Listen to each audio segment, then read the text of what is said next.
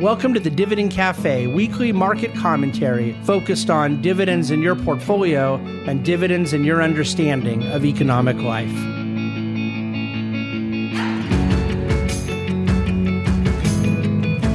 Hello, and welcome to your daily edition of the DC Today. And that's actually where I'm going to start today's podcast is with a very, very quick reminder and explanation about the title because it occurs to me that we're calling this the DC Today. I've been writing as the DC Today for now over two years. And we've had some changes lately, the podcast video and written schedule, but this is our daily market synopsis. We call it the DCToday.com. It, it sits under our Dividend Cafe podcast. And I wanted to just remind everyone um, I am a little bit of a political junkie and I hate being so. I don't like it. I wish I weren't. I've tried most of my adult life, certainly the second half of my adult life, to not be such. I don't watch political news at night anymore. I've I've improved to get a lot of this uh, out of my system. I do stand uh, by the great Bill Buckley his line who said that no decent person would ever want anything to do with politics as long as they could be sure that politics would want nothing to do with them. Um, but the DC today is actually not meant to be a play on DC as in Washington, DC. Well, let me take that back. It's meant to be a play on it, but it is primarily about the Dividend Cafe. And so we write the Dividend Cafe every Friday as our weekly market commentary. We've done it forever. It's sort of this thing we created that we believe in a lot. And the DC today was like the daily version. It was kind of a mini, if you will. So we took the DC from Dividend Cafe, which, yes, then had a play on the juxtaposition of public policy and markets. It kind of had that dual meaning with Washington, D.C. or Beltway. But it is a daily market summary. It comes from the Dividend Cafe mantra, ethos, belief system, and approach to markets that we care about deeply at the Bahnsen Group.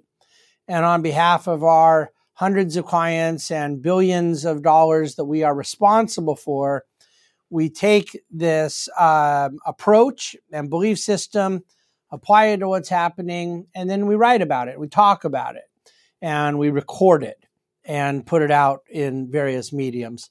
So the DC today it has a political uh, a kind of corner because we write about public policy. We talk about where public policy might impact economics and markets and yet, at the end of the day, we are dividend cafe people, meaning the what pours out of us at the Bahnsen Group. Okay, there's my brief reminder of the name, what it stands for, where it came from. Um, for those who really remember TBG history, the daily market synopsis didn't exist until COVID, and we began writing COVIDandmarkets.com. And I changed the name because I believed from the bottom of my heart that COVID, as a matter of daily life obsession, needed to end by September of 2020. And it took a little while for others in certain spheres of public life to agree with me.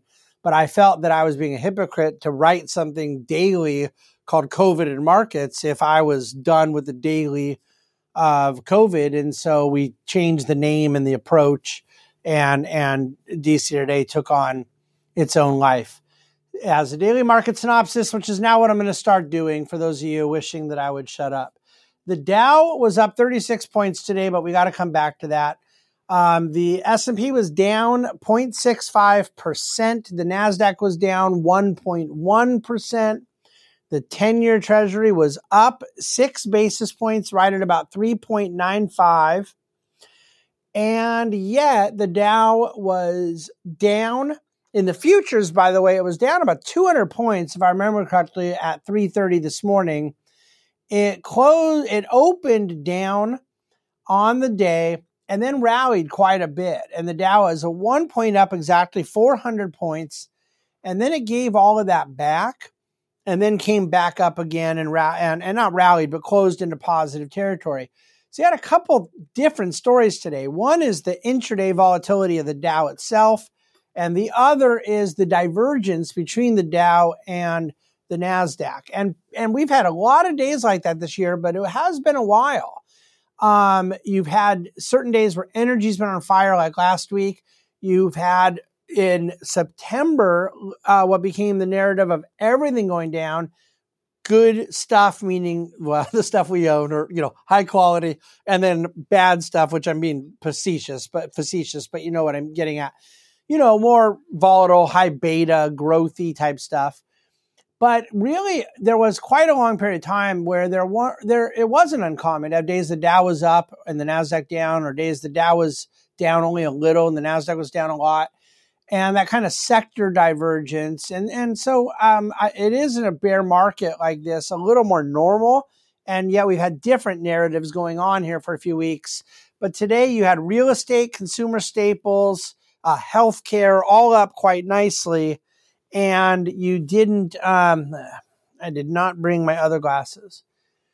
Um, you you had real estate up over one percent, consumer staples up almost one percent, and and healthcare up just a little less than that. And then you had communication services, which is kind of a spin-off of technology and technology itself, each down over one and a half percent. And so, you know, those are, that's the story of the market today. And uh, who knows if I'm not saying it represents a new trend or anything like that. It's just um, uh, the way things played out today and the way they have largely played out this year until the last several weeks. Crude was down 2.7%. Um, the uh, barrel, the oil uh, WTI price per barrel was still right around $89. We're staying up there in the high 80s, low 90s ever since the OPEC Plus announcement. Okay, um, just economic news real quickly. The NFIB Small Business Optimism Index. I love with you can't see this, but I can enlarge on my screen on my iPad. Um, the uh, NFIB ticked up to 92.1, more than expected, more than last month. And so, kind of a contrary narrative that business confidence is hanging in there in the midst of recession and higher borrowing cost. Um, I need to come back to Fed and central bank stuff, but I got to get two quick stories about public policy done. Several lawsuits are about to play out in the weeks to come, uh, potentially setting up some of them getting settled right before the midterms related to various complainants and plaintiffs um, on the uh, Biden administration's plan for student loan erasure. So there's a, a, possibility of some reversal there. We don't even know which plaintiffs will be deemed to have standing and where courts will go, and maybe they punt, maybe they, uh, you know, there's a lot legally that could happen. And so I wouldn't want to make any prediction there, but it's a key story economically as it dovetails in with uh, the politics. The biggest policy news of the day was that the Department of Labor, they did not issue a ruling, a final finding, or institute a new policy, but they did propose a rule change. Now there's going to be a comment period, and there's a lot that can still happen. But the Department of Labor, federally, so California had already tried this with an assembly bill um, successfully, and now the Department of Labor proposed remember, for good or for bad, often the way the country goes starts here in the Golden State. And uh, I guess I got to say, as a lifetime Californian, that's often bad, not good. Um, that they would allow gig workers a classification status of employee versus independent contractor where that uh, gig worker may so desire and this and this would apply when i say gig worker Oftentimes, it's in the companies like um, you know Uber and Lyft or rideshare companies, DoorDash and Grubhub or food delivery companies, where there's um, just you know kind of a gray area in that treatment. And so this is going to be a big story to see play out, and where the, um, the Department of Labor is obviously under the executive branch, so where the Biden administration may end up wanting to take this and what it means economically, both bottom up to these companies and sectors and top down what it means macroeconomically. And I'll, I'll wait to weigh in further till we see where it goes. And do you really need me to weigh in further? I mean, don't you maybe know how I feel? Okay. Uh, Vice Chair Lael Brainard, second highest command at the Federal Reserve, Charles Evans, another significant Fed governor out of Chicago, both gave speeches Monday that were the most skeptical I've seen so far of hawkish policy. Now, they didn't talk about we're ready to cut rates and they didn't talk about we've whipped inflation, but they were the first speeches that were more um, deliberate in saying, first of all, that they are expecting supply chain issues, better functionality in the supply chain, lower commodity prices, that they will be having disinflationary effects um, but also the need to see at some point a rate pause to allow time to see if some of the tightening they've done has worked. They didn't put a timeline on it, and they've actually specifically said, no, we still intend to kind of get to that four handle rate. But my point is, there it, it's it's difficult to wait for the Fed to say they're doing something different when markets are just waiting for the Fed to talk about how they're going to say something that refers to something different. There, there is that level of um, kind of preface in front of the actual chapters of this book that markets are going to respond to. And I believe little things like the vice chair of the Fed giving a speech like that, it's worth watching if you start seeing a narrative kick in. All of this is Fed created narratives. Speaking of which, just get out of the way, People's Bank of China, the central bank of China, is relaunching a supplementary lending program. You know, the our Fed has tried some of these silly things plenty, but they want their central bank to provide debt capital to governmental banks um, that uh, like uh, they're kind of special purpose lending institutions that are under the purview of um, the Chinese government, development bank, um, the export import bank, and they want their central bank to fund it. So whenever a central bank is funding a governmental bank, it's with money that doesn't exist, just so you're clear. Okay. Finally, and I'm not going to be able to see any of what I typed here anyway, so I may as well close this. Biggest story right now, I got a I got uh I have a desire to do more research to really formulate an opinion as to how big it could end up being. But the Bank of England's kind of whipsaw here on their interventions in the bond market, it's fascinating. And I mentioned that they were all in a quantitative tightening, reducing balance sheet. Their bond yields were blowing out. They came in and stabilized the long end of the yield curve by threatening to buy bonds, and they only bought about 5 billion sterling, and yields came way down. And it looked like, okay, maybe they flexed and then it's all right, but then they kind of exited and it, and it started disruption and more volatility within the rate market again. And now they've come back and we're going to do 5 billion per day, which is still very small. And then they doubled it to 10 billion. So they went from 5 billion sterling pound total to 5 billion per day for this week. And they doubled it to 10 billion. And so why I bring it up is it's maybe not going to prove to be that big of a story in the facts itself and in the particulars themselves for England's yield curve. We're not exactly British bond buyers specifically, but wow, is this ever a great indication of what happens when a central bank intervenes?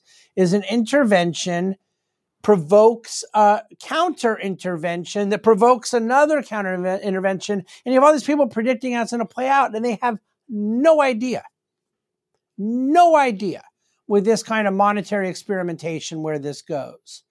So, do I think we're getting a little small scale version of a country across the pond in their own dynamic of what we face with when we talk cavalier about how easy it may be to do this and then undo this and start this, but then go the other way, um, you, your first intervention won't be your last when it comes to monetary policy. So, Bank of England is right now kind of running a dress rehearsal for a lot of other central banks. I'll probably have more to say about this tomorrow. Um, thanks for listening to the DC today, our daily version of Dividend Cafe, our daily market synopsis with that, I'm going back to work. Appreciate and reach out with questions anytime. Take care. The Bahnsen Group is a group of investment professionals registered with Hightower Securities LLC, member FINRA and SIPC, and with Hightower Advisors LLC, a registered investment advisor with the SEC. Securities are offered through Hightower Securities LLC. Advisory services are offered through Hightower Advisors LLC. This is not an offer to buy or sell securities. No investment process is free of risk. There is no guarantee that the investment process or investment opportunities referenced herein will be profitable.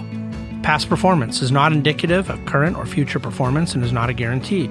The investment opportunities referenced herein may not be suitable for all investors. All data and information referenced herein are from sources believed to be reliable. Any opinions, news, research, analyses, prices, or other information contained in this research is provided as general market commentary and does not constitute investment advice. The Bahnsen Group and Hightower shall not in any way be liable for claims and make no expressed or implied representations or warranties as to the accuracy or completeness of the data and other information or for statements or errors contained in or omissions from the obtained data and information referenced herein. The data and information are provided as of the date referenced. Such data and information are subject to change without notice.